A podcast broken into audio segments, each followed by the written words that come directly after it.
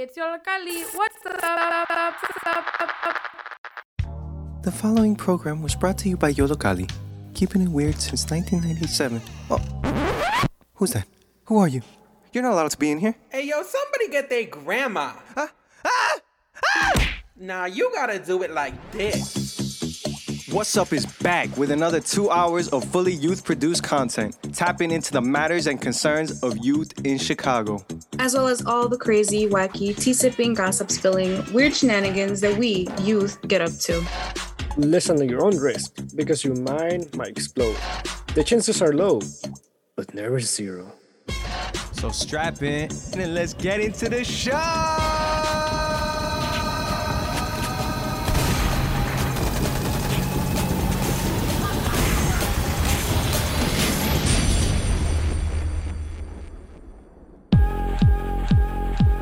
What's up? You're listening to What's Up on WLPN LP Chicago 105.5 FM Lumpen Radio, broadcasting from the comfort of our homes. My name is August, I'm Brian. Jennifer. And Emmanuel. and this is the one where YOLO gets canceled. We got some absolutely um, delectable content for you today. We get to chopping it up about cancel culture, celebrities, beef, as well as audio pieces and interviews with the Your Story Your Way class. We're going to talk about some interesting things today and let it be known anything we say on here in regards to someone's personal life may or may not reflect the truth and should be taken with a grain of salt. Well, this is the first show of the season, or or at least it feels like it. How do y'all feel about it? We here, we live. I mean, it feels like the first live show of the season because we all are having unfiltered, spontaneous conversation. Ooh, you don't know what's gonna happen. I'm gonna hit the mic. Oh my god! Like all the other shows have been, you know, a collection of. It's been music jams. It's been your horror your way, audio pieces. It was interviews, and so it's like we're back. We back, y'all. It feels like an actual podcast, you know? Like our radio show. I feel nervous. I feel so nervous. It's like first, you know, live show, kind of nervous. Shake the nerves off, girl, or else you're canceled. Bye. I mean, well, speaking of canceled, let's just get right into the tea. And we have to start it with a definition. So, canceled, to cancel, or canceling. Dismissing or deplatforming a person or idea to stop supporting due to unfavorable, disgusting, disgraceful, inconsiderate, disrespectful, controversial actions and opinions. Did y'all get all that? Okay. And so, starting the conversation, what is the first thing that y'all think of when you hear canceling? Mm, when I hear canceling, I kind of imagine like it's blowing up on Twitter. Everybody's talking about it, making memes. They're making these long threads as to why it's so wrong, why you shouldn't be supporting so and so, either an institution, person, you know, all the goods. I think of like a famous person, an actor or comedians or some, you know, someone who's got like a big following already that people just talk about. Like they don't even have their own personal lives. They just all out there to witness. Or people just like to comment on their lives and everything. I feel like those are the main like people feeling that that cancel culture or you know the repercussions of it. Yeah, and when thinking of just the basics where it starts, thinking about canceling people and cancel culture in general, it's a way of holding people accountable and a way of mentally and socially, you know, dismissing people or checking them off as, you know, you're done, you know, you're not part of this anymore. Bye. And the funniest part about that, well, it's not even funny. It's the saddest part about that is we can like dismiss them with our groups, with our friends on social media, but we know that their bank accounts is not reflecting what it is that's happening on social media. We know that they're still cashing in the coins and that they're financially still maintaining that. I've seen I've seen a lot of people like start to use cancel as kind of like a almost like a like a provocative terms to to get more views almost you know what i mean like they're like oh i'm definitely getting canceled for this or you know what i mean that's how they portray their content to put like their edgy opinions out there and then rack up more money you know what i mean like and then it's- it's just like it becomes an acceptable hot take or something. yeah You oh Yeah. I self canceled. Question of the four of us here, which one of us is most likely to get canceled if we were all famous? You? Me? Yes, Why you say that? i think you too yeah because you're just so vocal. You're you'll be like, uh-uh. so so doesn't that make me more likely to call out the people that no yes but like what if like those people get like well once people figure out i'm a nicki Min- i'm, I'm done for. They're gonna be like you're done. You're, You're you're dead. Fine, moving on. All right, well, also it's like to end someone's career, but but still low key hanging around. You know, um, can you really like end someone's career if they're like kind of like a big thing, even though like someone might like get disconnected from social media, or like even like let's have YouTuber like they're still gonna be on, on Twitter probably, and um whatever they did, it's gonna be like a permanent stain on the reputation. You know, like either way, like someone in the future, like let's say two years later, just still gonna remember what you did, and people are never gonna forget. Yeah, and so that brings us to kind of our next point, which is who is an influencer? What makes you an influencer and then a celebrity or even an icon? Who are the people that we consider to be influencers? Have we said that enough? I think influencer has to do with the amount of people that follow you. For a celebrity, that kind of like I don't think it implies that you even have like talent or anything. Just people that people know your name. You know what I mean? And then an icon for me, it's kind of that's like a really specific kind of celebrity for me. That's like Someone to look up to. You know. yeah, I guess yeah, but this Not is what only I'm, that, I think it goes. I think legend and icons go beyond like what you consider them to be. I think it's like household names, no, like just the most well-known. someone who's who's like so ingrained in in popular culture that they've ascended the celebrity that echelon they just become like almost a legend in a way you know what i mean like take mm-hmm. marilyn Yeah. monroe for example i feel like she's an icon you know in a way. It was the definition of beauty of beauty you know back then. So oh, yeah. I would say she's like an icon. Who else is an icon? Yeah who else do you guys think are considered influencers or icons? Well influencers i feel like when i think of influencers i usually think people who are like they're on like platforms like tiktok instagram to- twitter youtube. Yeah I'm sure. Do you, Yeah. do you really think they should be considered influencers Well, I think there's like different levels to it. Smaller scale influencers would be like all the girls that I watch on YouTube that like have their little hair tutorials or like speak about curly hair, stuff like that. Like that's like a basic level of influence. It's just creating like a curly hair community.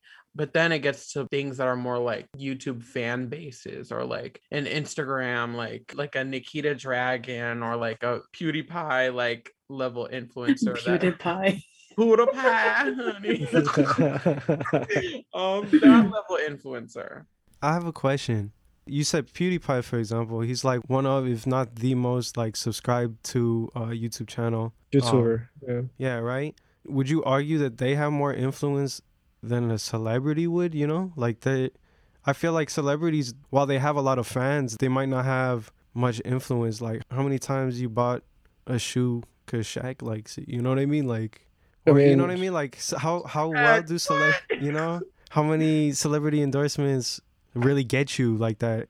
yeah but i think that's because they're different communities if i think of Shaq you know it's like not something i'm into it but like since i'm a person who like relies on youtube a lot for my entertainment you know i i feel like that's complete separate community which Mm. uh people watch them you know Yeah, it's like It's it's also divided With this new era of like technology and social media, I think that it's easier and easier for smaller quote unquote influencers to have a bigger influence yeah. than a celebrity would or an artist. People that are like TikTokers and YouTubers, the thing is that like the dynamic is different than with an artist. You are consuming art and you're not consuming a person. And well, consuming a person is something different. but, but like, when thinking about these YouTubers and Instagram influencers, you're getting an inside perspective on these people's day-to-day lives, what it is that they're thinking, you know, them sitting down, just eating some food, thinking about life, and you are creating a closer dynamic or yeah. a closer relationship with this person you don't know, but it's a closer relationship than with a celebrity that you really don't know, you know? And so I think that's where like influence comes from creating this sort of comfort and relatability with these influencers. And then they have a bigger impact on youth nowadays and what it is that people are liking or into. Oh yeah because like youth they absorb information just like that you know and that's like one of the easiest targets to like influence I mean, going back to what you said, I feel like smaller influencers do have more influence on people than celebrities, even though like they're more well known. Because like you said, like when we find out about celebrities' lives, usually it's been done through what they want to share or something that might get leaked that they didn't want to get leaked. And then influencers, they kind of like they share more than more of their lives usually. And not only that, they have technology on their side. Whereas before, celebrities like who have you mentioned? Marilyn Monroe, Shaq. they have they've relied on was a grab uh, bag of names. I, I I picked them out of a hat. they relied more on you know the news or the magazines and something as accessible as technology and social media nowadays has allowed for these people to reach a wider audience. And then all of a sudden their tea is built faster than these celebrities. And it just makes the idea of canceling much easier and faster than it ever has before you know especially the juicier the drama is. It could be false information but it'll spread like wildfire on twitter. It also counts that the users have the freedom to also like speak their mind, you know. and be anonymous. Yeah, exactly. So it kind of has like a bigger impact on it too. The word is gonna get spread by this person. And like if there's like another rumor, like someone else might believe it and like it's just everyone's just gonna talk about it. well thank you all for having this conversation we're going to take a quick little break and listen to an audio piece made by a your story your way student jeremiah but we'll be right back to have some more juicy conversation Yeah. The day humanity created helpful AI robots was truly something to behold. They had abilities far greater than even the sharpest of human minds. It helped humanity reach a peak where even major global issues were solved. Global warming, war, alternate renewable resources, they were all solved. Poverty and other social issues were almost dealt with as well. However, it seemed as though humanity didn't fully recognize the AI as a separate entity with a mind of its own. They saw it as a tool. Despite AI being artificial intelligence, meaning it has a real mind, people didn't want to respect that. When the robots tried to be slightly vocal about these problems, they were brushed off as something meaningless, like a tool, something that shouldn't be speaking. Mind you, the robots didn't go evil, of course. No, no, no. Instead, they held a peaceful strike, asking to be acknowledged by humans. But the humans didn't like this. They tried to cancel the AI itself as it was a new concept unheard of. Machines were always viewed as just that machines. The current state is a standstill with the humans still trying to cancel the robots as the robots try to peacefully defend themselves while the world slowly crumbles around the pointless quarrel.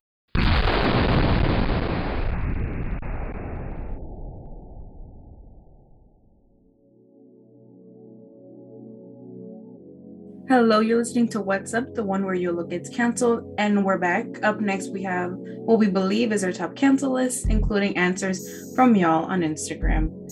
So, to start off the list, let's start off with Kaitlin Bennett. What do you guys have to say about her? girl a chop moving on next miss gun girl go bye-bye oh my god That's your girl. Keep on that. Talk about hate. Girl, I am a God loving Catholic and I hate Miss Thing. She is the biggest bear poker of them all. She loves to just get people angry, and that's just like no love for humans or society. Like, she actively goes out of her way to spread hate in the world. And it's like, how could you live being that person? This girl got off of- problems. she's like one of those people that has a cancel addiction where she feeds off of it. Like we just need to stop giving her relevance. So why did we even say her name? I don't know. Moving on. Up next on our top cancel list, we have a Family Guy. I I put that. I put that. But let me give you a reason why. It's not really that funny. If, if I'm being real, there's better Yeah. shows. Family Guy had a good run. It was it was funny for a time. If you go back and watch it now, I don't think it holds up that well. Uh, they got good jokes here and there. Seth MacFarlane, he needs to he needs to throw in the towel, yo. This show had a good run. Do something else. Pick a different topic, mix it up. Yeah, they do often like have some really bad takes and it's just like it's they it- it's a step too far for for comedy but i also kind of and i i think this is like a matter of like have you seen enough of the show sometimes they do like through their comedy they do highlight important issues So yeah, I think it, you have to watch all forty-six thousand seasons of the show, hmm and then you can come to that conclusion. But like, wouldn't The. Simpsons like be Oh. kind of the same thing? I will pick The Simpsons over Family Guy even. Really? Yeah, I It's would. like the same thing. Like The Simpsons. No, no, No, uh, it's They're even though they're all on Fox. Um, I think that their comedy styles are also very different. Family Mhm. Guy seems to have this like y- edgy. This, It's an edgy humor kind of thing. yeah, they are they are the one of like you know Family Guy, American Dad, Bob's Burgers, The Simpsons. They're the ones that like take it a step further. Maybe a step too far. I don't I know. feel like you watch Bob's Burgers if you're a little too sensitive to watch the other ones. Yeah, yeah, Bob's Burgers is tame. I feel like even that one's more like family centric. That yeah. and The Simpsons. It's a little more appropriate. yeah. You know? Family Guy, I feel is like for like, you know, like twelve year olds and up. Like they want to just, 12 year olds and up. you know what I mean? Like that's what I, You you know. you said was- Family Guy is for twelve year olds and up. Um, At least Oh, say yeah, I'm sorry. 13. It's fourteen. I'm sorry. It's TV fourteen. yeah, you said twelve. Um, canceled. Moving on. Um, Cancel. we have Ted Cruz. I like now that. tell us about this. I like that one. Um, I think, well, I think Ted Cruz should be canceled. Just, I mean, he's just had really bad takes out there. What is he supporting? I don't know. I I don't think he should be an elected official. This is, I mean, come on, and uh, and also, is is he not the Zodiac killer? Are we still over that? I think uh, I think he should be canceled. Cancel. Yeah. and then speaking of like stirring up trouble, we have Karens. Oh, who, who doesn't oh want to my cancel them? Yeah. They they do not leave poor workers alone. Oh my god. Just people in general. They they're complain just- about everything. Like they see like a little piece of dust on like the on the floor and they're just like unsanitary. This is a public safety hazard. Yo, I You seen- make you will make a good uh Karen with that voice. no, no. Let's not go there. Take that back.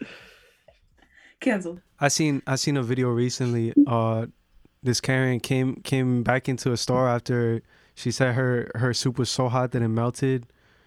Uh, that it melted the plastic on the top, and then she came back and and she's like just looking for a fight. She didn't want to like a, a refund or anything. And the girl who who was working the counter like er yeah yeah she was she was working she was she was just working you know doing her job, uh dealing with this with this lady on the phone. She comes back and she mm-hmm. just throws the soup in her face, like all like that. It wasn't. It wasn't. Oh That hot. so wrong. like it wasn't. It wasn't as hot as it was. She's right got before. problems. Yeah, but she already got charged and everything, and well, Oh Good. God. Good. yeah, As she should. yeah. I Oh my god, but like, you know, I feel like the Karen era definitely peaked The at the Karen beginning. era. the Karen era definitely peaked during, you know, early times of the pandemic where the Karen era peaked when they tried to capitalize off of it in Halloween. That's when it got tired. You think so? yeah. I think the you have cap the fun. Capitol riot was the end of the Karen, like you know, the of the first Karen arc, you know, and then uh, Karen's revenge will will will arrive. that was yeah, that was Empire Strikes Back, and we still have yet to see the the rest of it. Here we got a couple of lightning round ones that we need to push through here before we get into the meat and potatoes here, which is your responses, the viewers' responses. So let's just list them off real quick. Student loans, obviously, we don't need that no more. Get that out of our face. Canceled. Ice. I'm Cancel. What y'all doing? Get out of here. Like, get out. Yeah. This is the door. Racial profiling. Come on. Okay, single file. Get out of here. Republicans. I put that in there. No, cut that out. Cut that out. For Republicans. um, Alright, man. Like well, restructure no. your party. Y'all y'all just gotta admit, y'all took the wrong pill and y'all follow Trump. You know, like get back to it, you know? Get your get your stuff right again. Someone put Ted Cruz again. So there there goes Ted Cruz. Thank you, Ted Cruz. Uh college. Stop giving homework. You gotta keep that over there. St- like we go there. We're paying for that. Don't bring it into our lives out No, here. no, no. College, stop making me pay to like access my homework. Like you would think this is included in my bundle. Wait, you're paying for homework? No, like I paid to access my homework. A lot of people What? are. Okay, sounds like we're gonna need another education show. Stay tuned Yeah. for that. Is that is that But due to anyways, Cancel. pandemic? Cancelled. Is that is that new from the pandemic? I, I'm just curious. No, I, No? I'm pretty sure it's always it's always been a thing probably, but like it feels like I've there's never- a small charge for everything and like it makes me so mad. They're literally charging me like five dollars to go through that door every day. Now, for those of y'all that follow Yollocalli on Instagram, which if you're not already, mhm, we put up a little question and we got several responses from you all. We asked, who is a person, institution, or idea that we are over? And so I'm going to go through the responses and y'all let me know what y'all think. Up first, we have the Kardashians. Oh my god. Skip. Cancel. Next. we And- talk too much about them. that, that's it. We talk too much about them. So closely next to that is uh Travis Scott. Ooh, Oh. that man is in a mess right now. Oh Mm-mm. man. That's a lot. I don't know if people are gonna get over this anytime Mm. soon. I don't think they should. Eight people re like No, That was more than eight people. I'm pretty people? sure because people are posting like their loved ones that died, yeah. and I that looks know. like it's more than eight people. It was like a hun- a hundred who got injured. You know, like no, over like 300. 300. three hundred. Yeah, No. Jeez. they were so overpopulated in there. Like, I'm pretty sure the limit was like thirty thousand, and they They were, like, surpassed that by like fifty thousand, I think, Yeah. That's around there. supposedly. Well, we'll see how this unfolds. I'm pretty sure we could see what's coming here, but Oh. He's lucky he's with Kyle.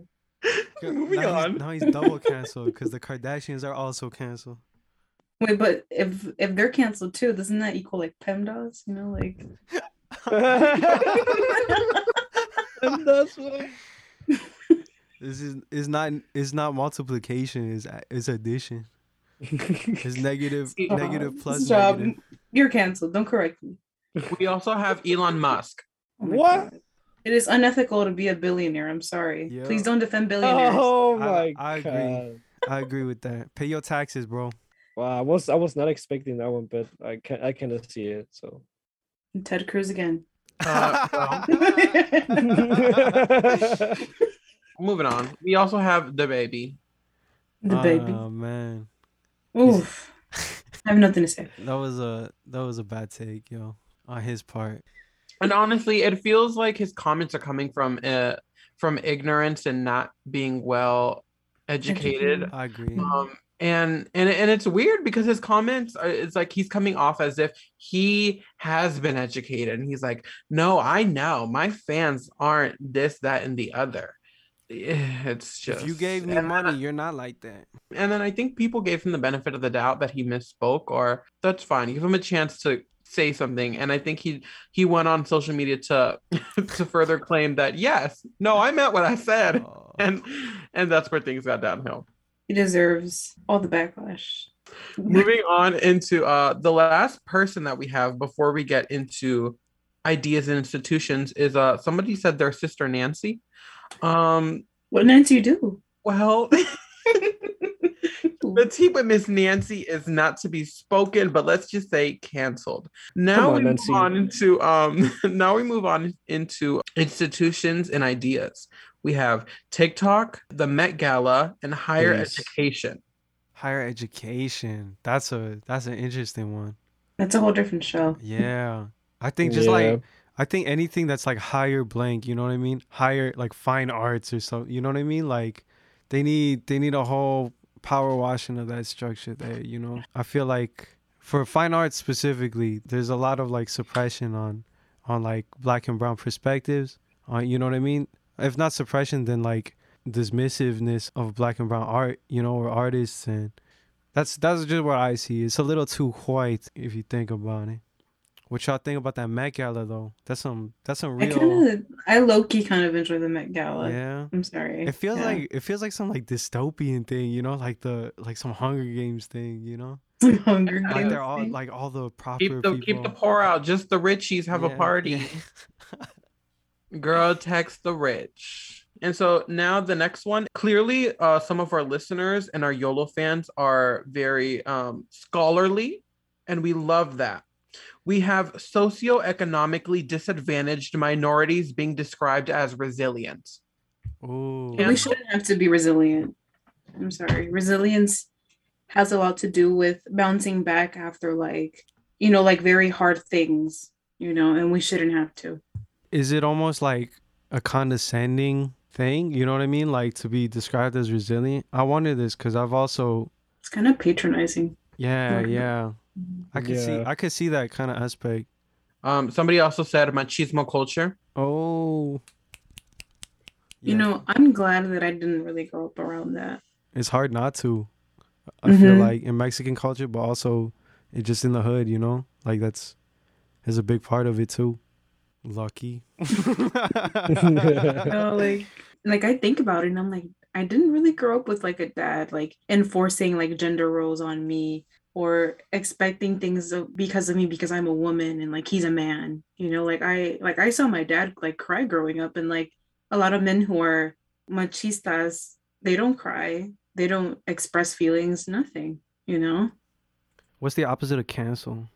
Plat platform to uplift, or what do you think? Normalize. The sad part is that when things aren't canceled, they're really kind of dismissed on social media. yeah. We see positive things happening and we are just like we put more effort into into the negativity than we do the positivity. yeah. We also have fast fashion. Oh wow. Mm. Yeah. They're, they're, Fast those a big fashion is a tricky one. What is fast fashion? Pretty much like Well, companies. clearly, like August didn't tune into last week's fashion show, or else he would have known. I only know slow. I only know slow fashion.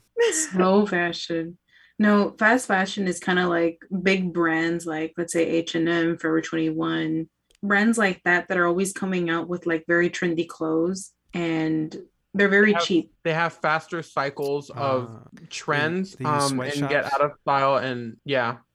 yeah, cancel that stuff.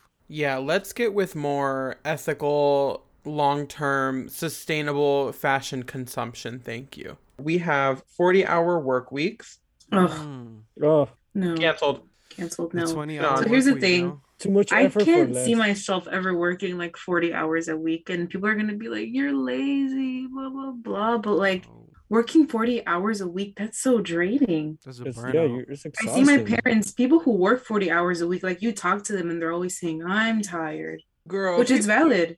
People need money to feed their families. I know, but they but pay us I don't more. know, It's like they, they, they're technically living in their workplace. Yeah. Yeah. It's just crazy to think about. Like they're they're spending nine to ten hours every day in there, and like they come home just to sleep and then go back there the next day. And last one before we move on, we have the criminal justice system. Hey, I think Oof. well, yeah, that one that one needs to go. Yo, get get that out of here. Really. Let's let's start from the ground up. Let's abolish what we got now and and let's start something new, you know? Something uh without some exploitative practices that that only benefit private companies, you know what I mean? How about that? Does anybody have any final thoughts on what and who it is that we have canceled?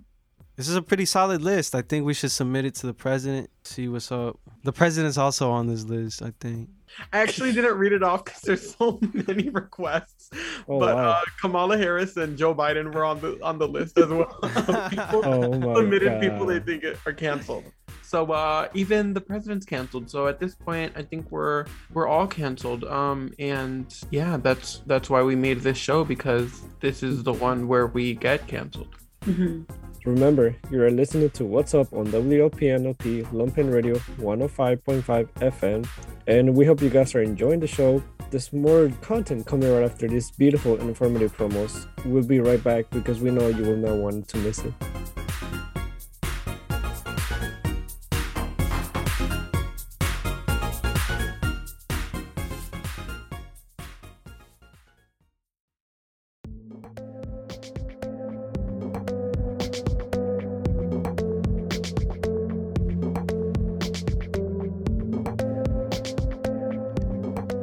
What's up?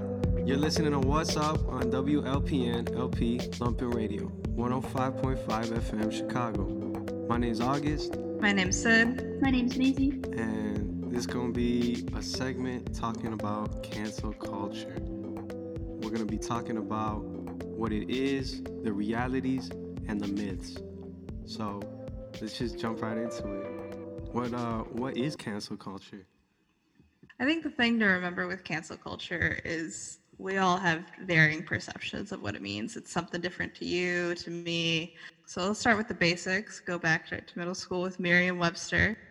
They define cancel culture or canceling as to do with removing of support for public figures in response to their objectionable behavior or opinion, which I feel is pretty neutral, kind of gets to the core of it, but take a little bit more of a, an opinionated stance. The Fox News definition is when individuals or groups are removed from platforms or lose their livelihoods because their opinions are deemed offensive. I think that the deemed offensive portion of that definition speaks to the point of view there, that there's some leftist liberal moral superiority bringing down the hammer on just taking good old boys from their places in society. I think. Uh, oh, sorry. Go ahead. I was to say there's an implication in that Fox definition that it's wrong, like that it's it's wrongful accusations and that you know, like you said, good people are being taken down for silly snowflake reasons. It's like it's very it isn't an opinion to that definition. It's just subtle. I mean, we notice it. If you weren't trying to notice it, you might not see how subtle that sort of dig is at the I think what could be argued as one of the good parts of cancel culture is just trying to call people out for bad things. Like you're not going to get away with just being a bad person anymore. I mean, you really you can't. like people are going to bring that to attention for better or for worse. And that rhetoric is really persuasive and like how you're saying you wouldn't notice it if it's something you're hearing every day. So people over are either getting this like blasted to them in all their media that they're consuming and we all exist in the feedback loop of algorithms and such. So the media I'm getting is going to be the same thing consistently. And the person who's getting that Fox News kind of definition is also getting that perspective throughout their whole life. And it's going to permeate the opinions and how they act to the people around them. In that case, does cancel culture even have any real consequences? It really, I feel like it really depends on who you're canceling. Like, take for example, like a celebrity versus like a, a business owner, a small business owner or something, you know? Like a celebrity will not face the same repercussions that that uh, the business owner will you know? In that in that regard like the fox definition is a bit truthful you know? Like the small business owner has something to lose from that action you know? Whereas big time celebrity they they don't face the same repercussions. They don't if any you know at all. They'll they'll probably lose a couple of followers but they'll always They'll always bounce back. Uh, they'll lose a few a few uh, cents on their pocket, but they'll they'll still be rich. You know, they'll still have that standing that they got. Well, yeah, because proportionally, and I think this goes back to the, the entire conversation that we're going to go have here is is that proportion is just way out of whack when it comes to the entire topic of cancel culture. Another podcast that handled this issue, You're Wrong About, with Michael Hobbs and Sarah Marshall, brought up this point that if a YouTuber has a million followers and 1% of them are angry at them, that's still 10,000 people. And your brain is not going to recognize the fact that, hey, it's only 1% of people are mad at this guy. It's going to go, no, there are 10,000 people screaming for their head. At that same time, at that same time, harm to their follower count and their other means of monetization, it's only 1% of their income chances are they're going to keep that standard of living. Wealth doesn't exist in just subscribers or views.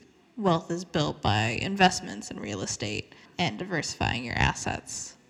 And generally, at that level of wealth, that's going to exist. And most likely, they'll still have peers and those connections that got them there in the first place. And regardless of whether or not they have to take a break, those tend to still exist.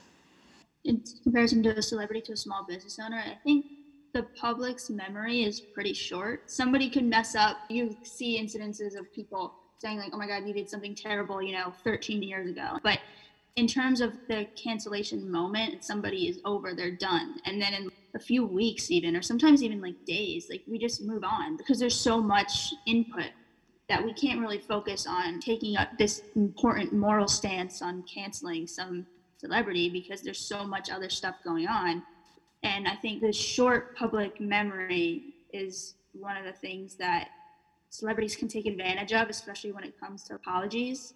like you know you apologize you apologize and that's taken as either you know it's talked about for a few days and then it's like you sort of get to lie low and you get to make it out of that out of the heat because the we can't focus anymore so many other things to put our attention onto I think that's also a defense mechanism of cancel culture and why certain groups really push it out there is if we're just constantly canceling people, then are we really going to pay attention to people who actually deserve to be held accountable to their actions? Are we going to spend enough time addressing that as a society and taking the moral actions needed if every few seconds there's somebody new? We had this happen when we first started planning out this conversation.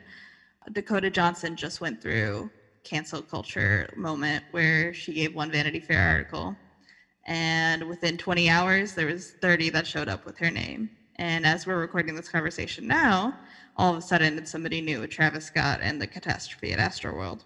And i think it's also people move on so fast canceling someone the verbiage of like to cancel has like a permanent connotation but the consequences of being canceled rarely are permanent. You're not being exiled. You're not being publicly executed. Like you're gonna be okay from like the pers- from the point of view of like a uh, famous person who has the. I think that's why people get frustrated with the saying that somebody's canceled and then seeing them in a movie, you know, a few months later. There's this expectation that it should stick, but it never really does. There, there was something you said, Maisie. You, you were saying like, everyone, or there's been like the volume of, of canceling has superseded the even like uh, our our ability to pay attention or care for for everyone getting canceled. I wanted to know what y'all think. What what kind of merit does this hold? You know what I mean? How does it benefit us? You know, to to participate in this. Your question is kind of reminding me of it's sort of like because there's like an overwhelming amount of just like this person's a bad person and like the way that we consume social media especially it's like it's so small it's like 280 characters or like an infographic on instagram like it's very we don't read articles in the newspaper anymore because nobody feels like they have time for that but i feel like it's almost like a checklist it's okay this person's a bad person and so i'm going to make sure that i don't openly support them and i just check it off and it's like oh this person apologized all right so they're sort of neutral i don't i'm not going to forgive them but i'm, I'm not going to go out of my way to call them a bad person because i don't have the time to make every single celebrity's moral standing my business and like nobody does. But it's i feel like at times i'm sort of like i catch myself checking off names of like okay this person's a bad person so i'm not going to go watch their movie i'm not going to go listen to their music because i just to me okay i don't care. Like i don't care enough to make that my problem because how could you? I mean there's like there's so many things that you would have to care about. And that goes to that thing of ethical consumption of media. Pressure we feel to be a good person as a fan or as just somebody like if you turn on the radio and like Justin Bieber's playing, like is the radio station canceled? Like, am I a bad person for like listening to Justin Bieber song because like the things he did when he was like 14 or that feeling of taking responsibility for celebrities is one of the biggest downsides as individuals who are just going through life trying to be good people and suddenly we're responsible for all the things that celebrities do.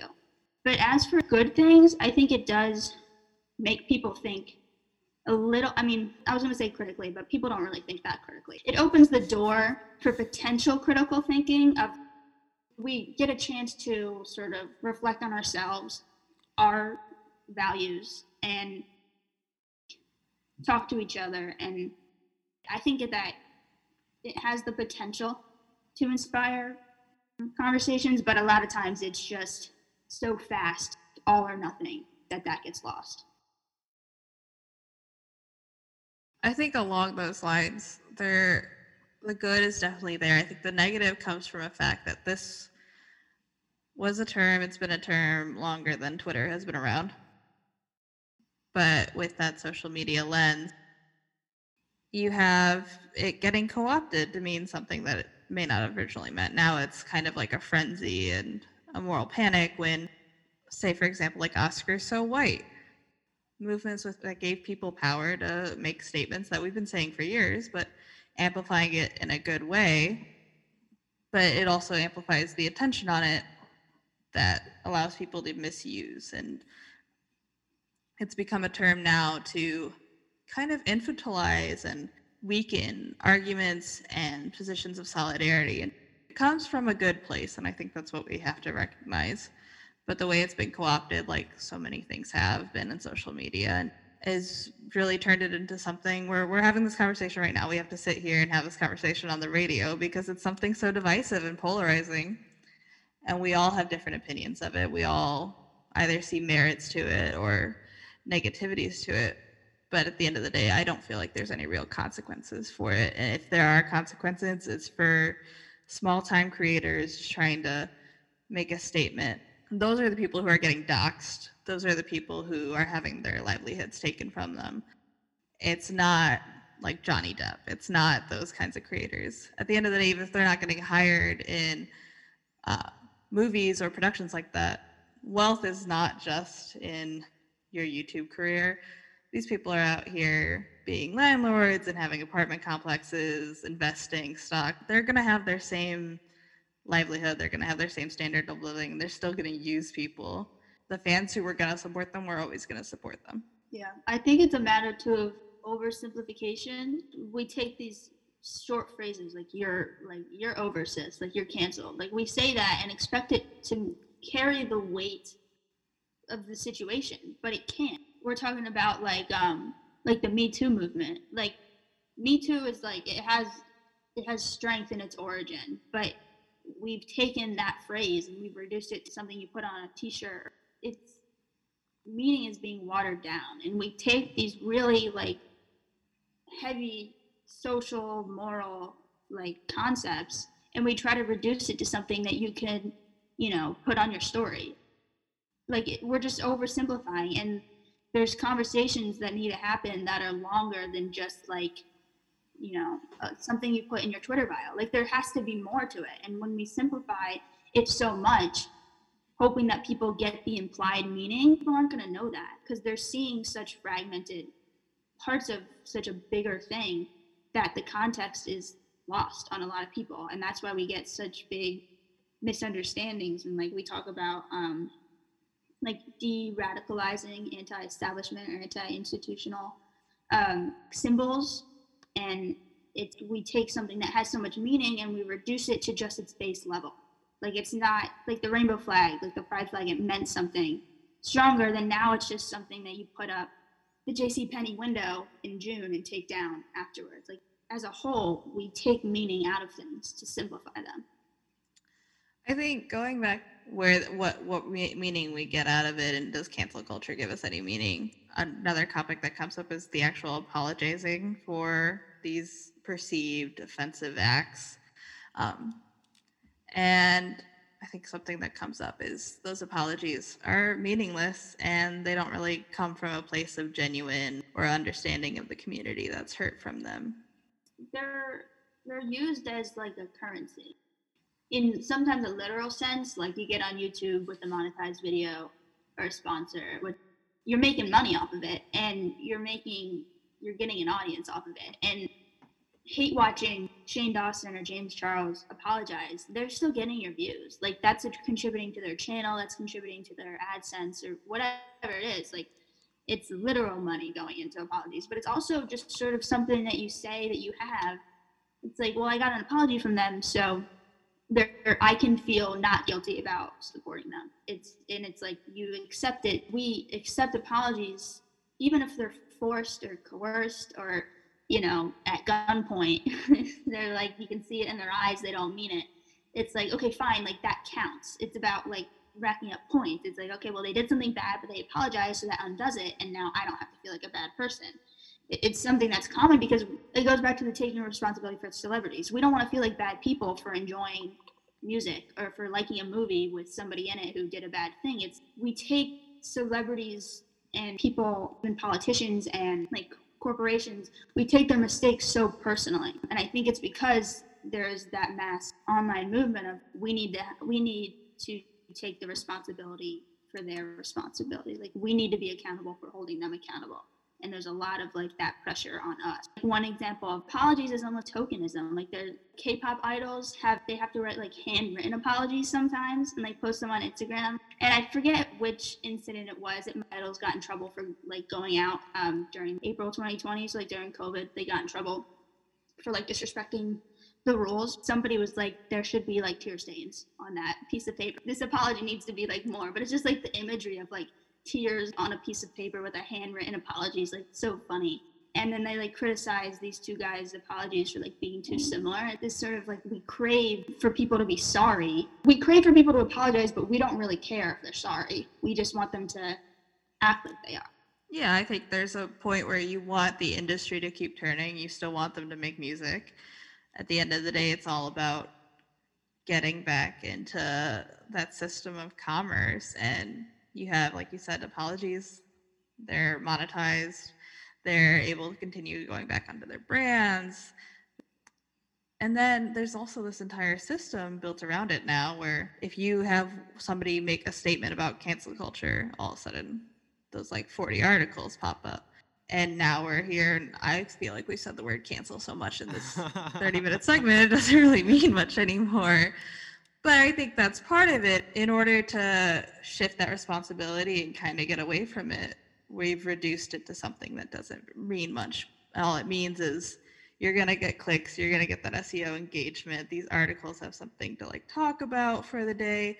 They want you to get angry so that you're the one clicking on that Facebook post, on that TikTok, scrolling through the drama to see what happened. At the end of the day, it's all about money. It's all about reducing what really was something to like call out blame societally.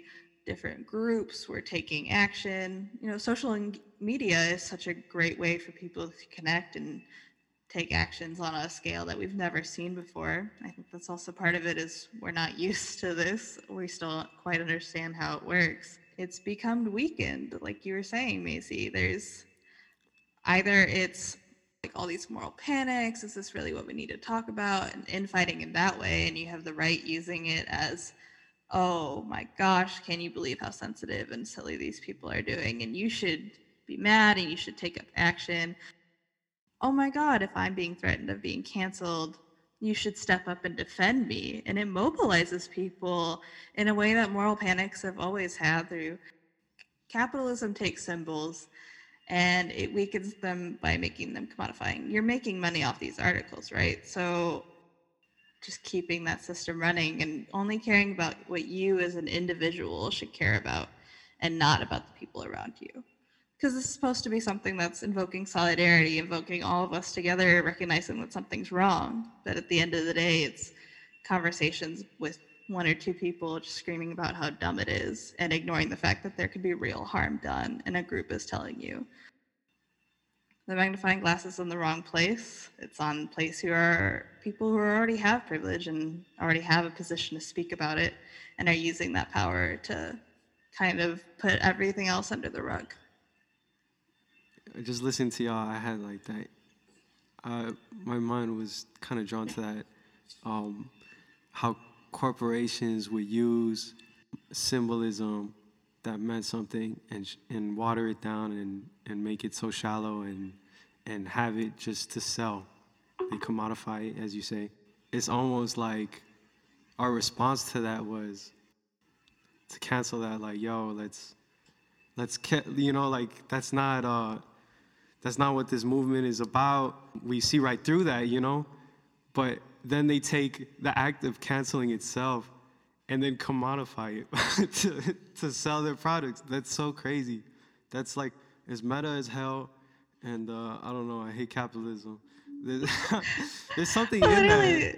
there's yeah. something in that there that like I don't know if it's irony. It's it's something it's humorous to me. And just I don't know.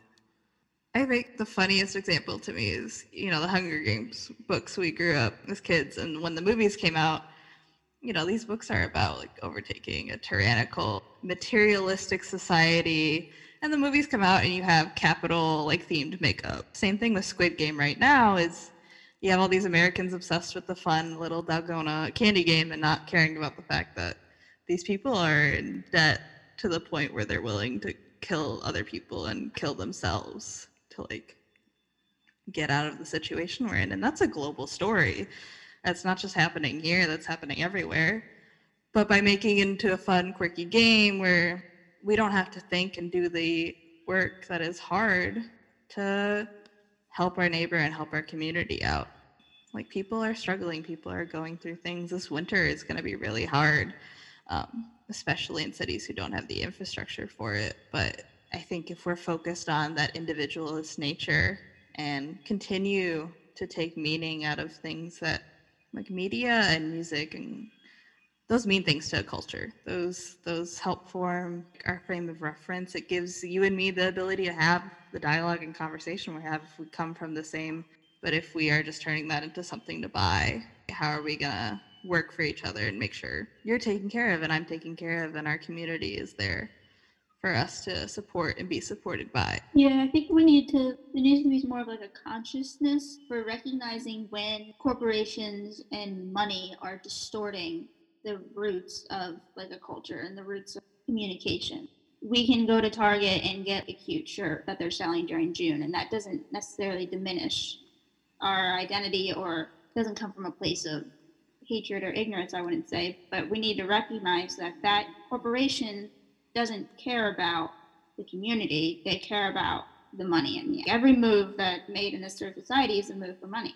So I think that there just needs to be more of like an awareness of when our the things that matter when it comes to visual symbols, iconic. Like power. It's, Yeah. it's cultural power. Yeah, those Yeah. things are distorted for the sake of profit.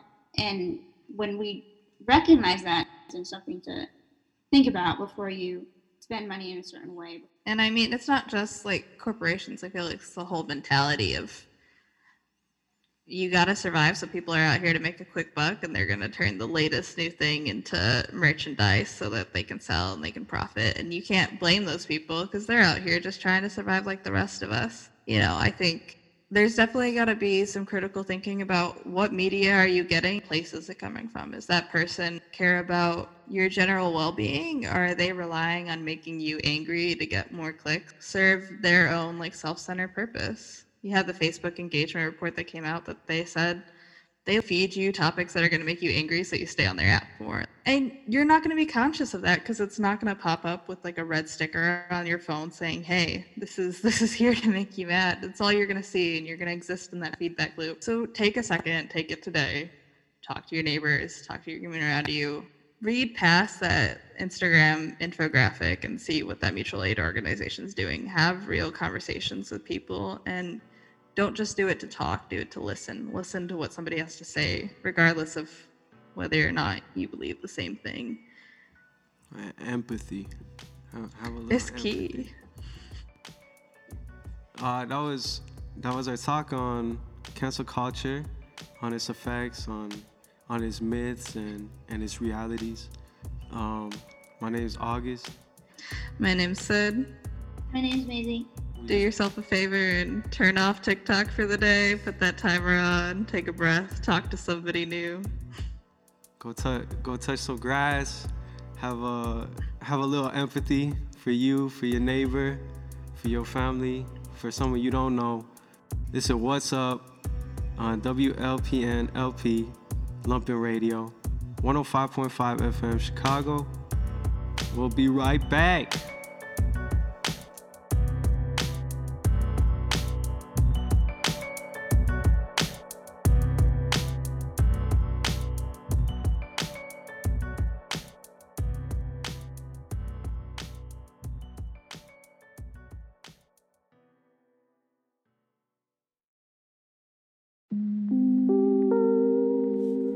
Cancel culture? I don't really know, but I guess I should just go watch a YouTube video. Oh, so this what it is. A bunch of people acting like kids. If they think gonna be affecting the rich, the fact that it is, they'll leave a couple months, now they back in the biz, stacking their chips. Cause our publicity, good publicity, ain't it? So whatever we see, they paint it. Cause whatever they say goes, they got the fans in their back like they saving goals. You ain't gotta worry about nothing when you made a gold. So can we really do anything? I say no.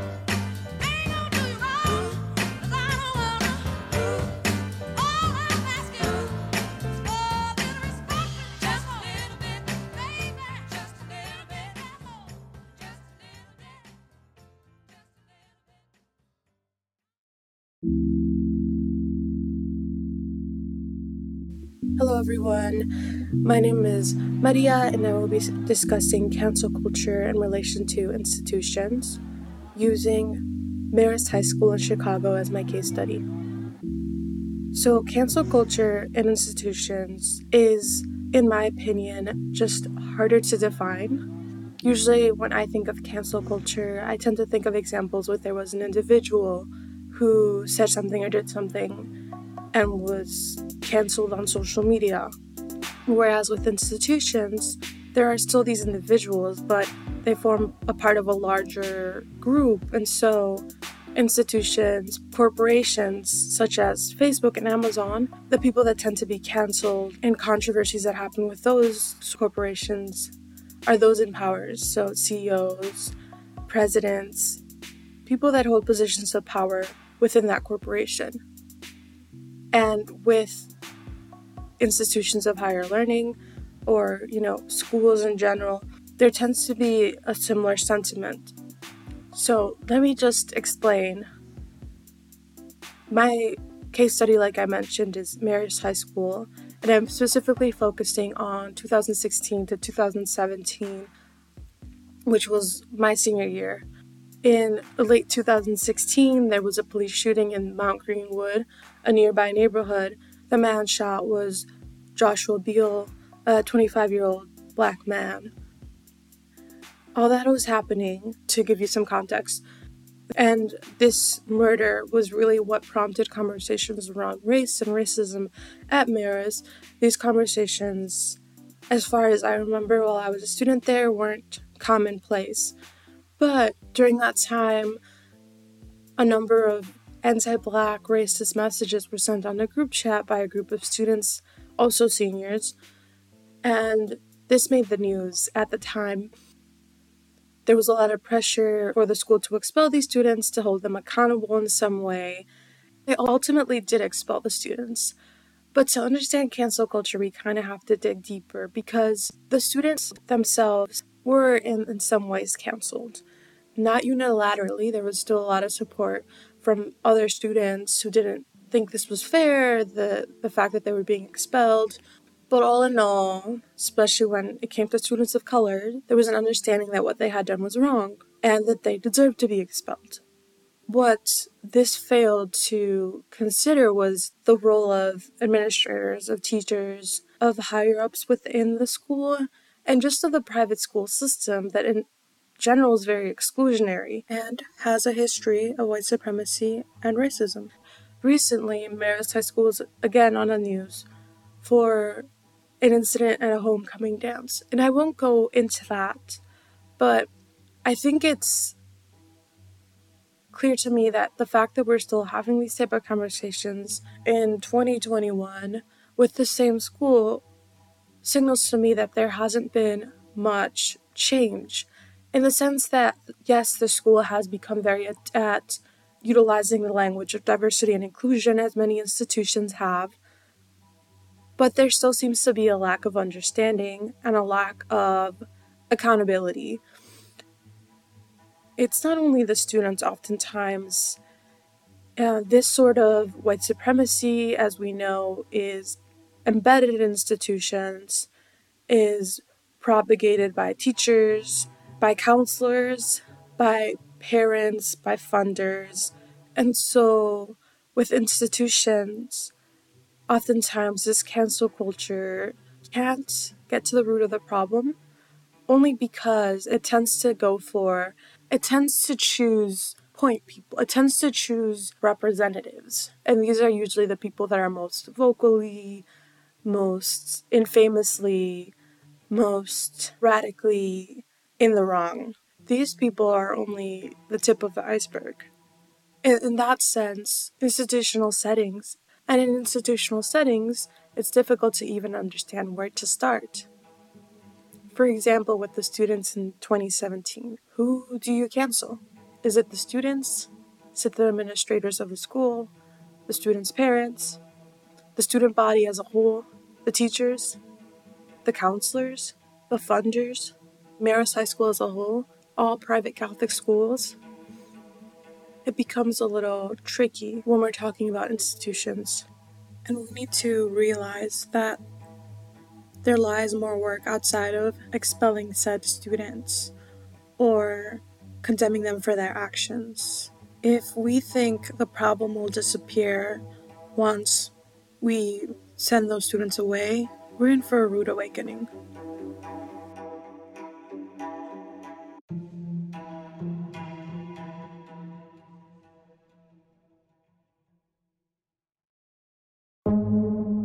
Hello, everybody. You're listening to What's Up on WLPN LP Chicago, 105.5 FM Lumpen Radio. My name is Emmanuel, and this is the one where YOLO gets canceled. You all just heard a piece by Maria, a student of the Your Story, Your Way class. And up next, we have an interview with a very special guest. We've got Ricardo. Now, thank you so much, Ricardo, for being here with us today. And could you start by telling the audience a little bit more about you?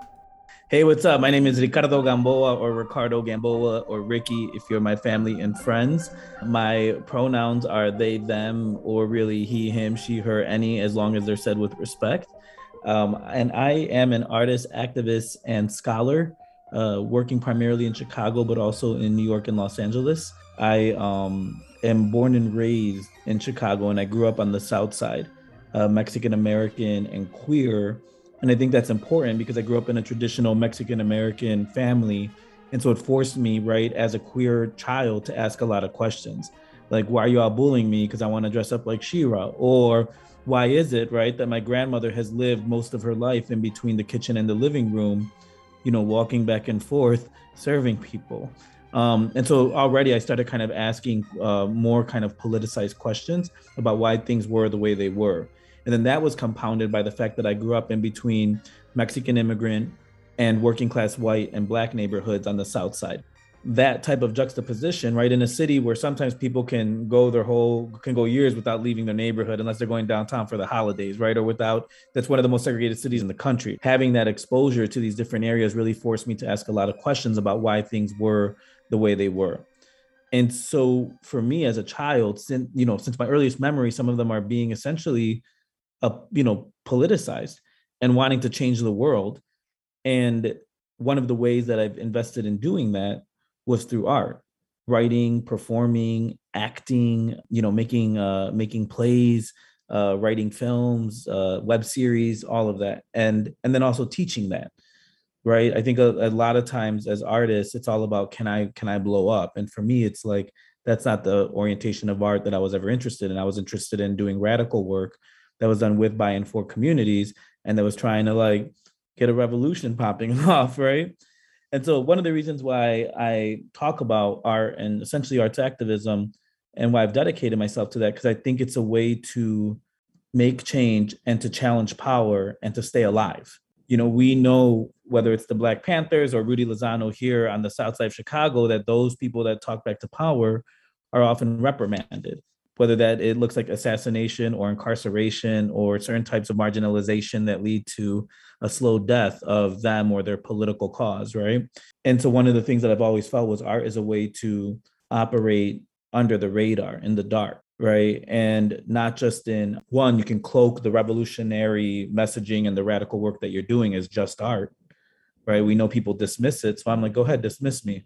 Let me gather the army right now while we talk right and then the other thing though is because when we're making when we're doing art making processes we get to model a whole new way of being right? That it's not just the work that you put out there and what the work says but also when you're working together. When are you in an art class with a teacher that yells at you and that tells you what you should be doing and makes you raise your hand? Or are you in an uh, art class with a teacher that doesn't practice hierarchy that says you know that allows you to do student directed learning right? So those are kind of different models of being in the world. And so what's one thing that i always felt like it's not just important with the art that you do but also the art making and how you do that right? Because that's also a chance to practice revolution. And then i would say one of the things that's always been really important and became really important in my career was social media precisely because social media became a space where those without power were able to call out those in power or it became a space where we could educate each other on issues that we might not be aware about. And so for me, you know, using being someone that is constantly working, right, trying to make change, and, and also as a scholar that's constantly producing radical knowledge and, and trying to find out what are the ways we can look at things to change how we operate, social media became a really important space for me, both to educate my community and both to call out harms, you know, calling out Museum of Contemporary Art when they were doing, you know, racist practices and, and neo-colonial practices in terms of the work that they were making or calling out the mayoral administration or local politicians when they were exploitative or uh, of their communities or lying um, but then also educating people right? So talking about policing and writing whole dissertation think pieces on my facebook about you know police brutality and anti-blackness as early as you know 2010 right? Before those were even kind of discussions that were in the mainstream. So that's me. Thank you for that. And what do you think about canceling or the idea of canceling today and how technology has kind of added to that? And is that even a healthy way of dealing with holding people accountable? So I think before we make any indictments on cancel culture, we need to think about what where cancel culture originated in, right? And I think part of what we need to acknowledge is that cancel culture came out of a space of necessity. It came, you know, when we think about something like the Me Too movement, that was led by women who were, you know, reiteratively sexually assaulted, part of that came out of the fact that for decades, men like Harvey Weinstein were able to assault women, and really across this country and in, in, spaces of power, men were able to do harm to women without ever suffering any consequence, without ever being held account, without ever being forced to make amends or atone for the harm that they caused. And so we need to understand that cancel culture came out of a space where one, it was a necessary recourse because all other avenues for trying to achieve accountability, amends, atonement, justice were were were not available because the same structures that were allowing men and giving men these powers were also the same structures that were structured to fail and actually holding them accountable you know and forcing them to um you know to to confront the harm that they cause so we need to like so you know and i use me too as an example but again like cancel culture came out of a space of necessity and i think you could there's there's dozens of examples of that. It was a it was a way of collective action to cancel um you know someone that seemed immune from retribution for their actions. And then i think when we think about that so the one part is it came out of a necessary space but two it also right cancel culture came because there exist imbalances of power in society where some people can have power and get away with murder right? We've seen that over and over. They're called police um, right? And you know other people do can never do not have that. And so cancel culture came out of a space to confront those imbalances of power. And in a world that wasn't in the world where our institutions and systems weren't going to hold those people accountable it created a way for them to be tried and judged by the jury of public opinion and of people right? And so it was a way to call out and then to educate people right of who this person really was. And so i think it's really important to to actually first say that. I think when we talk about cancel culture right and we're talking about it in a critical way as a way that is something that is unhealthy for society what we're really talking about is not necessarily even the way we go for people in power but the way we're willing to cannibalize each other on social media sometimes for very minor offenses. And you know, and how that itself can create a abusive and toxic climate that gets to operate under the guise of, oh, this is all for justice, this is all righteous. When actually, what it's doing is creating a space where we're afraid to say anything, where we forget how to be compassionate and graceful with each other, and where people are treated as disposable and shamed. And kind of that disposability becomes the principal way of dealing with you know any difficult situation? Um, going into the idea of allowing people the space to redeem themselves from the perspective of a cancelee or those who have been canceled how does one go about righting their wrongs um, or if that's even possible or needed or even in extreme cases like re-entering back into in, into society or back into i guess their fan bases in general? Well so that's there's a lot to there's a lot to unpack there right? I do want to talk about what happens when we cancel and what are we doing when we cancel. And right, again, there's a difference between when it's a necessary recourse, when this is like, we have to cancel this mother effer because there's no other way, because this is the only way we have, versus it's the immediate recourse. I don't like what you said. You said something problematic and now we're going to cancel you, right? Those are different things. But I think part of what we need to actually think about is, you know, we talk so so much of what happens with canceling is it can it's right. It's something that's been that's that comes out of social justice work, right? Liberation work. And one of the things that us as revolutionaries might say is we might say that, you know, for someone like me, I always am critiquing the way the state operates. And one of the things that I'm really big on is abolition, right? I don't believe in police and I don't believe in prisons. And part of that is because I don't believe in punishment, right? I don't believe that we, you know, and I don't believe that people are disposable, which is both, you know, the way those systems operate. And so when we think about when we're canceling people, right? Even as a teacher, I've never used punishment as a as a method of managing difficult behavior in a classroom or in an after school program or in a arts program right and uh, when we think about that right how canceling isn't operating as a mode of defense right now how cancel culture doesn't mean that uh, canceling is operating as a mode of defense to check someone that's in power and to allow and so that their power doesn't go unchecked that sometimes it's just us trying to cannibalize and, and attack each other that it's really embodying the state, right? It's using punishment. It's trying, it's using punishment, it's using shame, and it's using the same tactics that we are against on each other and deploying it on each other, right? So I think there's that element of it.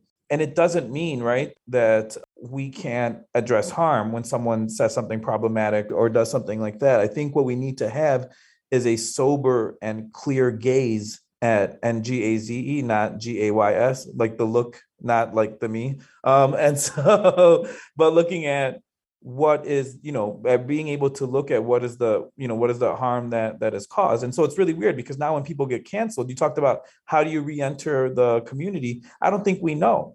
Right. And I don't think we know because what we see now, people are so afraid of being canceled. And when they are canceled, what you see is the same apologies come out right? It's like, oh, I'm just going to do this apology. I'm going to be able to say like, I'm sorry for the harms that I caused, you know. And then if they if they say any reason why they did the harm, it's like, well, why are you apology? That's not a real apology. That's not a real, you know. And and that actually isn't useful either, right? They're like, you know, or they're like, I didn't mean to do. Well, we don't care what your intent is. We don't. We, we care what your impact is. I actually do care what someone's intentions are. You accidentally murdering me is a lot different than you intentionally murdering me, right? Like, like you ignorantly like killing me is different than you like being like, I'm gonna kill this MF, right? Like those are like very different, you know, very different things. But so I don't think we we even as we have cancel culture, but we don't have redemption culture, right? We don't really know what that looks like. It's really hard in a society that is driven by ego and that has been driven by power and desires for power and to exercise power to understand what it means to forgive, which is a dissolution of that power, right? A lot of forgiveness, I think, a lot of times entails that. And also, I think that a lot of us, you know, the stuff that harms us or the traumas that we survive are really, really hard. And sometimes it's hard to understand that forgiveness can be a very long journey. But I don't think, right, that if anyone has harmed you, you ever have to forgive them, to be honest. But it doesn't mean you need to need them annihilated, right? Especially right when we're talking about cancel culture, we're not always talking about really egregious harms. We're talking about sometimes someone said something that they, that, that they just didn't like on the internet, right? That someone said something problematic on the internet. You know, to be honest, I, I would say that there are, you know, I think there's things to do if you did do something wrong. And I don't think that the first thing needs to be let me write a statement that tells you I know how I did something wrong so that you guys can just get off my back. That's called marketing and brand branding. That's not that's not, you know what I mean? That's public relations. Right? And so I think the thing you can do is um is really embody and and actually embody the change that you want that, that you need to make. And you know, and I think you should always speak to the people that you harmed and be honest about that. But I think again, like the biggest way to uh, make the change is to be the change and to show it. Like I think about even in just like familial relationships, right? You can argue with the parent over and over about something or with a sibling and you know, and you can see the thing, but ultimately, no matter how many times they say sorry isn't going to matter. It's when you see the change in behavior that matters. And then you can see them differently. And then you can allow them to allow them back in sometimes or, you know, or things like that. And lastly, and I think this goes for both those canceling and being canceled. How do you think that we can become a more empathetic and understanding world that is understanding of human development and growth and educating yourself? You know, I think we uh, talked about this earlier before. And one of the things I said is I use that statement, hurt people, hurt people. And we need to be really honest that a lot of times people that come to social justice movements, right, are actually coming with their pain. They themselves don't have it all figured out. We're trying to figure it out, but we ourselves, right, are not always perfect.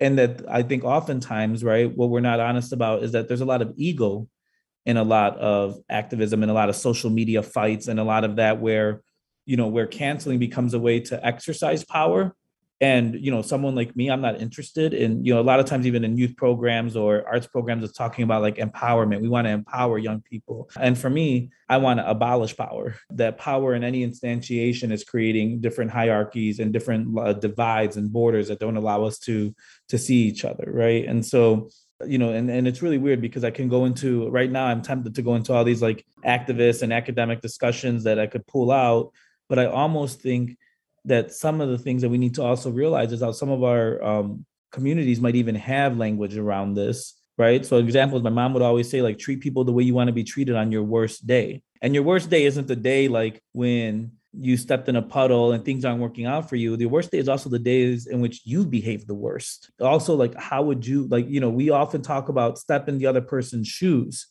as a way of talking about how would you feel if that happened to you but we never say step in the other you know imagine yourself in the other person's shoes in terms of the person doing the harm right? And the person like like and where is that where that might be coming from? And you know or there's other stuff that you know my, my dad always says give people the benefit of the doubt. Maybe they really didn't know. And what does that mean? You know that doesn't mean you have to cancel them. It means you can educate them. But then we also live in a time where people say it's not my job to educate you. And so right like we have to really think about the way a lot of the language we have and again, that idea is it's not my job to educate you came out of the way in which um, has a historical reason, right? Because people, people of color, women, were tired of having to uh, repeat the same lessons toward pe- people in positions of power, like men or white people that were exhausting them. They were spending more time explaining to these people the problem rather than being able to work on the problem in a self-determined way, right? So that came out of someone. But now you have everyone just being like, well, it's not my job to teach you, right? And so like we really need to think about how we act because a lot of the what's really crazy to me is like a lot of this stuff, right? The sad thing is some of the stuff that we can see get worked, right? Like canceling or it's not my job to teach you comes out of social justice spaces that are supposed to be and, and the best social justice movements are the ones that are rooted in love and that are rooted in compassion right? That we understand their suffering and we must end this suffering right? That that that i do not know you but i love you and know you are full of potential that is worthy of being uh realized. There is that right that we need to remember even when we're dealing with with people. And it's always easy right? It's always easy to when oftentimes when we're a third party or a witness to events we can actually have that. We can we can watch a movie and be like, oh yeah, this villain actually is suffering from this, and they have this redemptive moment. Um, but sometimes we can't do that in our own lives, and we really need to learn how to. And it's hard, right? But we but we do. I love that. Thank you so much for having For a sure. conversation with us today and for discussing cancel culture with us. Is there anything else that uh, you want to share with our audience today? Um, I'm an Aquarius, Leo rising, Leo moon. Uh, yep. Thank you for having me. Bye, Manny. Bye, August. Adios. Thank you so much, Ricardo. Cuídate. We just spoke with Ricardo Gamboa, artist, activist, and scholar on the topic of cancel culture. And up next, we're going to be talking about the pros and cons of cancel culture, along with our final thoughts.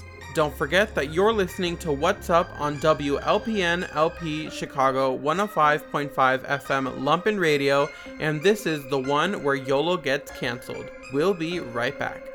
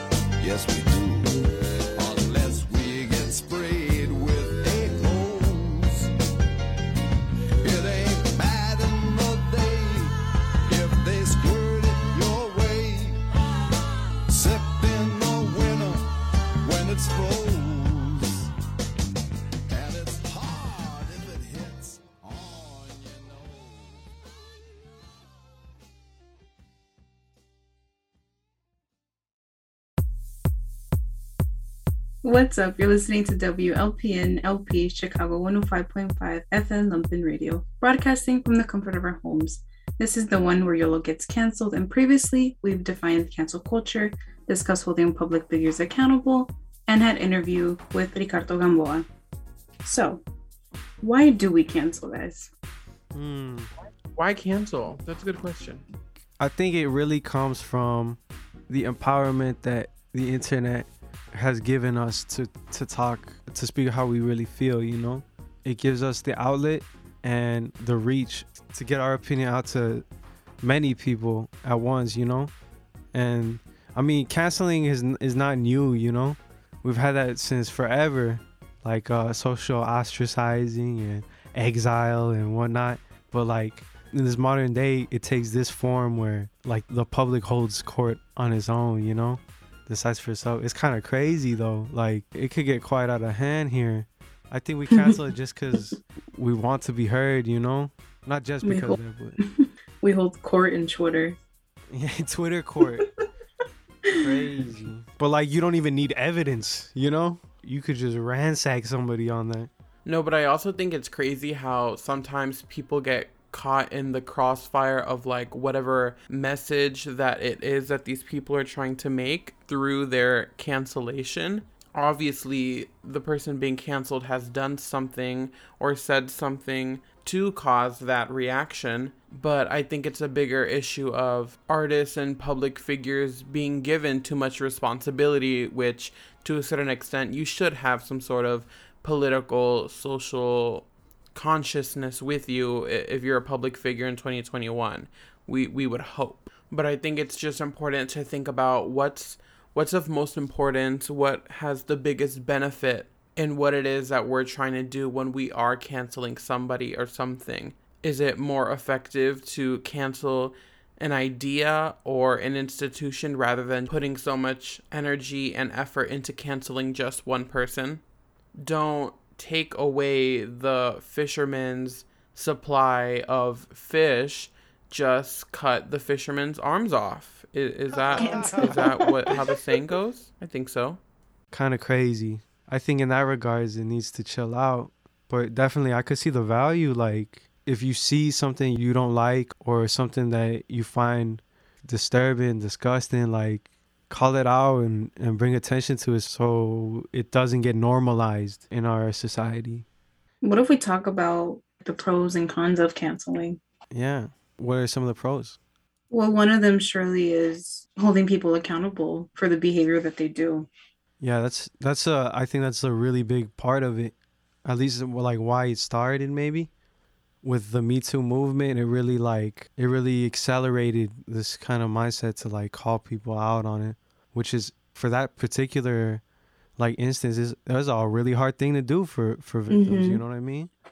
It Yeah, really- because when it comes to cancel culture, like it takes away power from people who seem to like abuse a platform or something like that. Yeah, but I guess a con, like, though it calls out people, like, it doesn't necessarily guarantee that the person being called out will face any repercussions for their actions, you know? I mean, yeah, but I feel like to an extent, when it comes to cancel culture, they just never like live it down. Mm. It's always mentioned later on. It doesn't matter how much time has passed. What what happens to someone who's been canceled and then like for forgiven? Is that is that a thing? Like No, can not in cancel culture. No? No. i'm a forgive i won't forget but i'm a dead the issue No, for cancel culture, it's don't forget and never forget. the opposite of like forgive, but never forget. Wow. No, they're not they're not empathetic at all. I know. people dem- out here demanding apologies but then once you do submit it, is it They're just like, make a ah, difference. fake fakery They're like cap. It's hard though too, like not for them to come up with a genuine apology. It's hard for us to like see it and really like buy it sometimes, you know what I mean? Mhm. this you know like no matter what they say it's kind of like really you know like you you always have something in the coming, back of coming your head, like, across that as authentic yeah because some of these people be posting their little notes apps apologies and it's like No girl we know that your pr wrote that you would never say half of these words. Let's be honest. But the thing with like even like requesting apologies or something from these people, they kind of don't allow you to like change or be forgiven, even after I guess you've had some time to like self-reflect after like the council or the incident. You know what I mean? Or on the same vein as that, like when the when the public demands an apology, is it truly genuine or is it just to appease the crowd? You know what I mean? Are you truly sorry Mhm. for your actions, or you just want people off your back so you could make your bank? You know? Then I don't think there is ever gonna be like coming out of like being canceled because you can't apologize. I think you it just makes it worse. It just makes it worse. So what Yeah. do you do then? Do you just be like, I okay? think I think it's Exactly. possible. That's that's the question. What do you do? It's possible if the person like takes a step back, self reflects on what they did wrong, analyzes that, and then and then formulates their response. No, but like you can do all of this and they'll still be like, yeah. you lying. You just know that's what we want to hear. I guess the the real answer is to change. you know, to change yourself, change. to change yourself from the person that was so problematic before, and you know realize your mistakes and and grow as a person. That's really the only way I could see it. But then within like you yourself developing and changing, it's people understanding that you can change and develop. Well, not that you can, but that you have, you know? Yeah. Um being more empathetic, understanding that human development and growth is is possible. something that I find really interesting, uh, which we like dabble in a lot of the episodes prior to this, but never like really dig Yeah, down it's a deep. time to shine. We need to bite down onto it. Can you separate the art from the artist? That's a big question.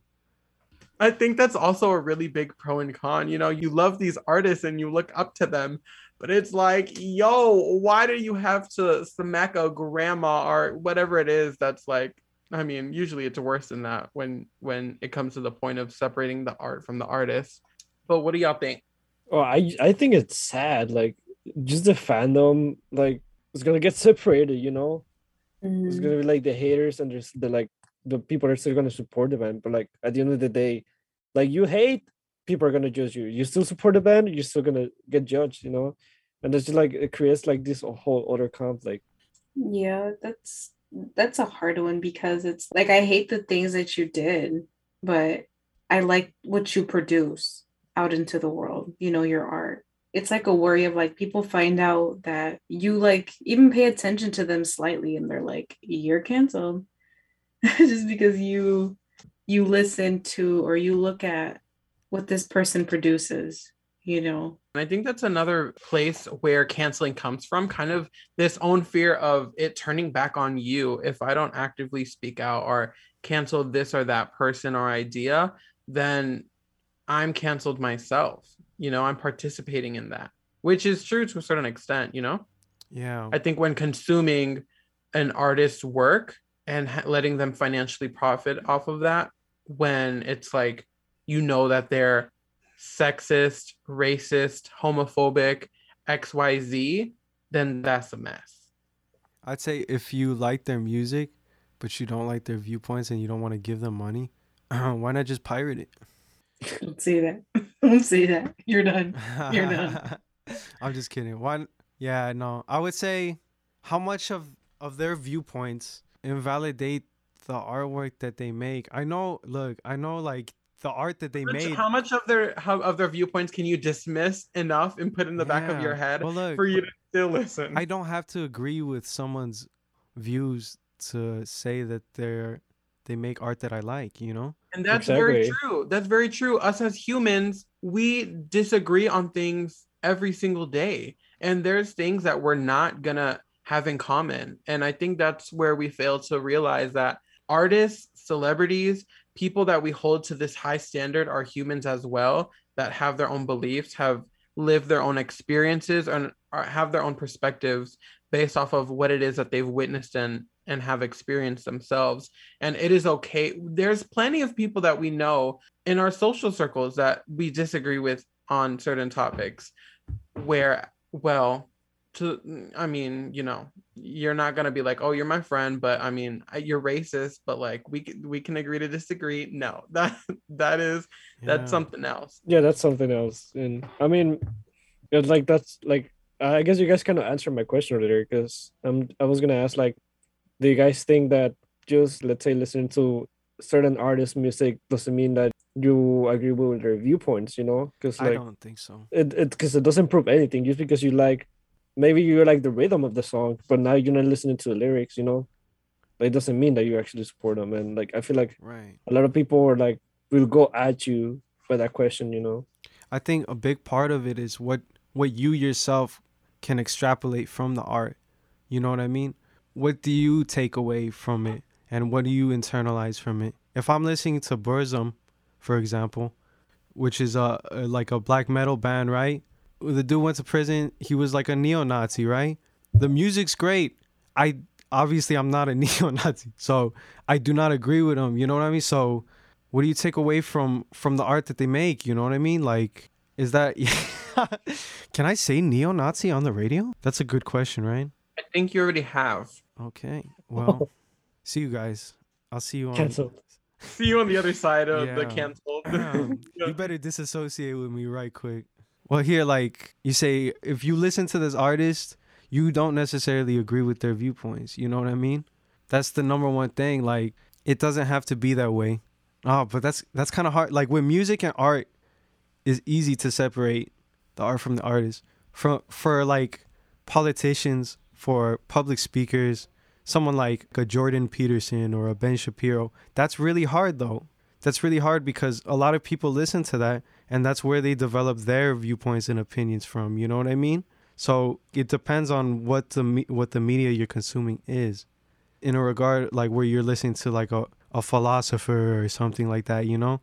Or someone with with opinions and that's their thing, then it then it becomes I feel like a grayer area on on that like I feel like if if someone was like, "Yeah, I listened to Ben Shapiro," then I already got like a picture of of what they're like or what a conversation with them would be like, you know?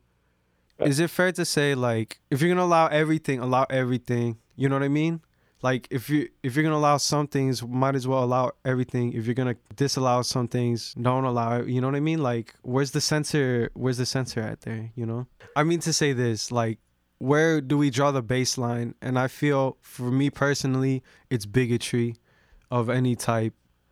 It's it's uh it's sexism, racism, everything right there. That should be the baseline of what we should not allow to permeate our, our culture. You know what I mean? Everything else is fair game though. oh, I meant to include homophobia in that list. No, no, you said what you've said. Yeah. Um, Sexism and racism, the only and I think things. we're editing our top cancel list. Another con that I see in cancel culture is this idea of performative wokeness. How, like, when a person gets offended for something that was aimed and insulting towards a community that isn't even their own, calling out things that don't pertain to their community and i think it's great to like you know be allies and and things like that but then to a certain extent it's like some people switch up and rely on their privilege when it's beneficial and i think that can be a problem Yeah, it sounds like a the scholarly term that I- I'm pretty sure is referenced in a lot of articles and whatnot. Non-corresponding secondhand booty hurt. Quite direct, I think. Yeah, we got the citations pending, but we submitted that to the ASA and everything, and we're we're on a roll. Yeah, that's our this is our thesis statement here.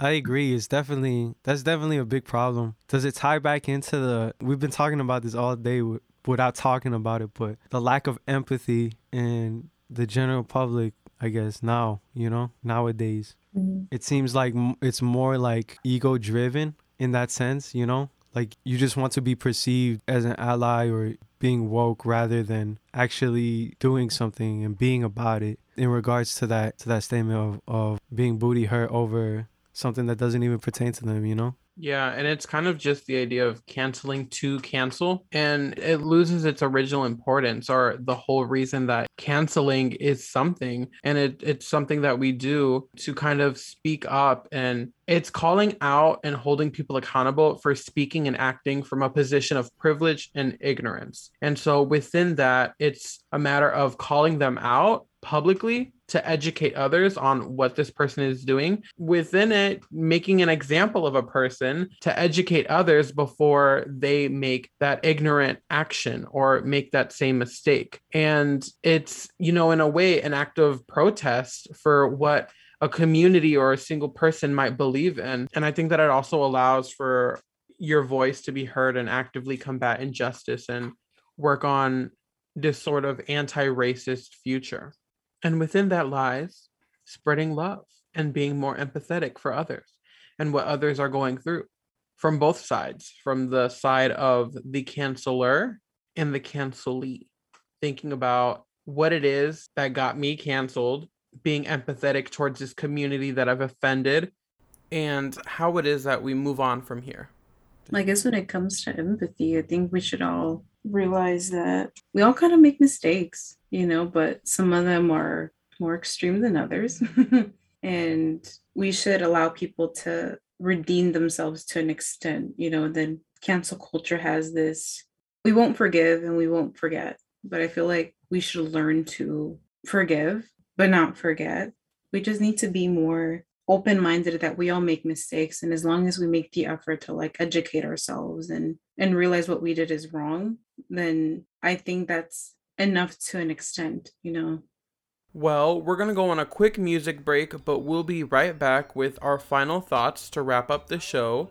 Don't forget that you are listening to What's Up, the one where YOLO gets canceled.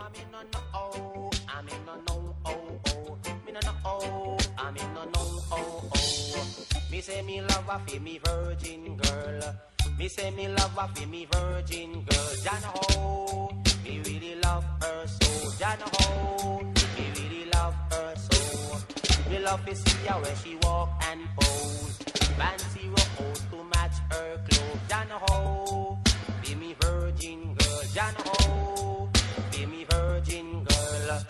love to see her when I ear full of curl.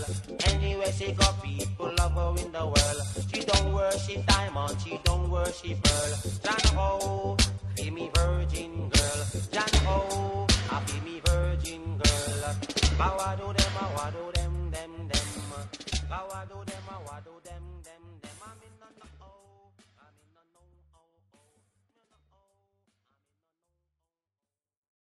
And we're back. This is What's Up, the one where YOLO gets canceled. And now we're going to move on into our final thoughts, thinking about all that we've discussed within cancel culture and ultimately its biggest benefit in our society. Specifically, thinking within this radio show, I'm a little tired. The word cancel just sounds weird in my mouth now. It's just yeah, yeah. We're Sounds- kind of um canceling the word cancel at this point. It's We've gotten to that point a already. little tired, y'all. I think the main takeaway of all the research and planning and talking that we've done of of this show, cancel culture, it's an innate human thing, you know. This is like kind of call back to that tribalism show we did, but it is tribalism in a sense, you know. You're picking out the people who don't align with your views and saying like, "Yo, we we don't want you in this tribe anymore," you know, in a in a sense, or get yourself right if you want to be with us. Anytime you're dealing with other people, you would do better if you have a little empathy, you know, or maybe a lot of empathy.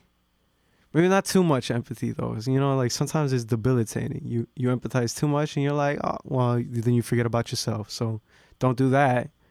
But really, like, have a mind for your fellow human.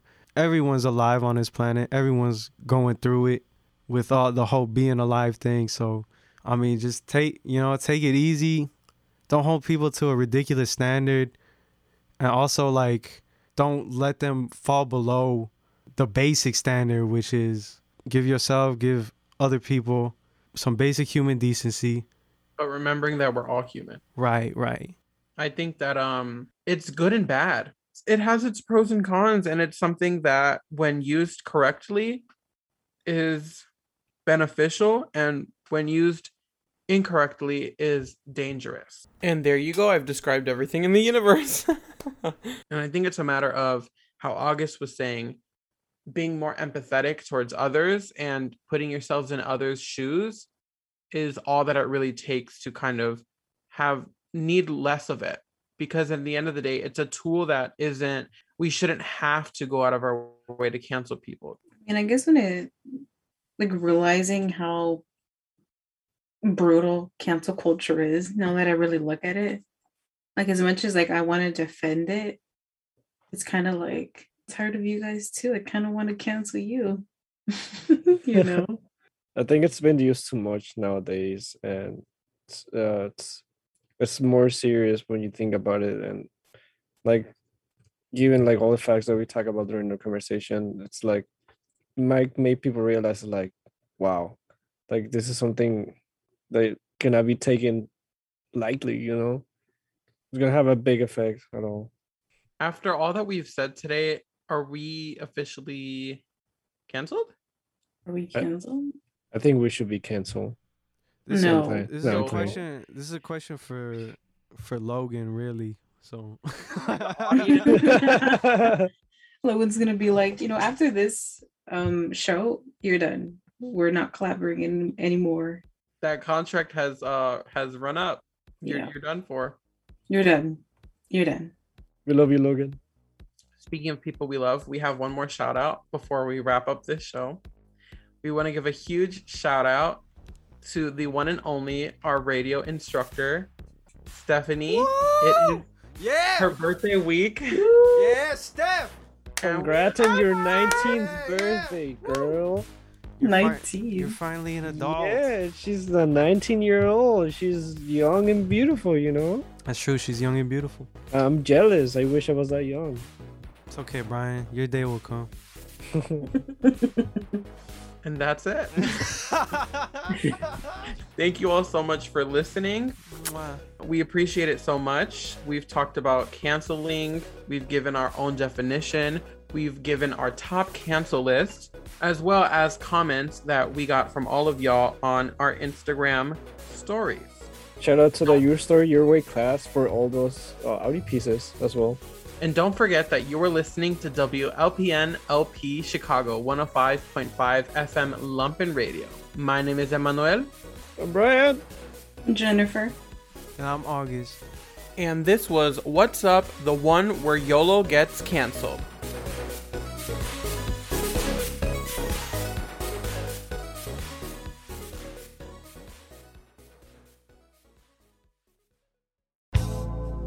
And that's the conclusion of our program. Brought to you by the fine folks at. Oh, not you again. No! Hey, yo, who let her back in? And that's a wrap.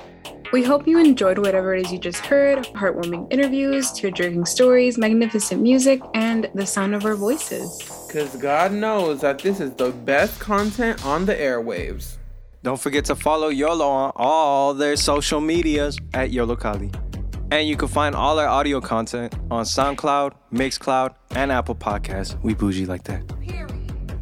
Well, that's it. Bye. See you next Saturday from 12 to 2 p.m. for another episode of What's Up? What's Up? What's Up?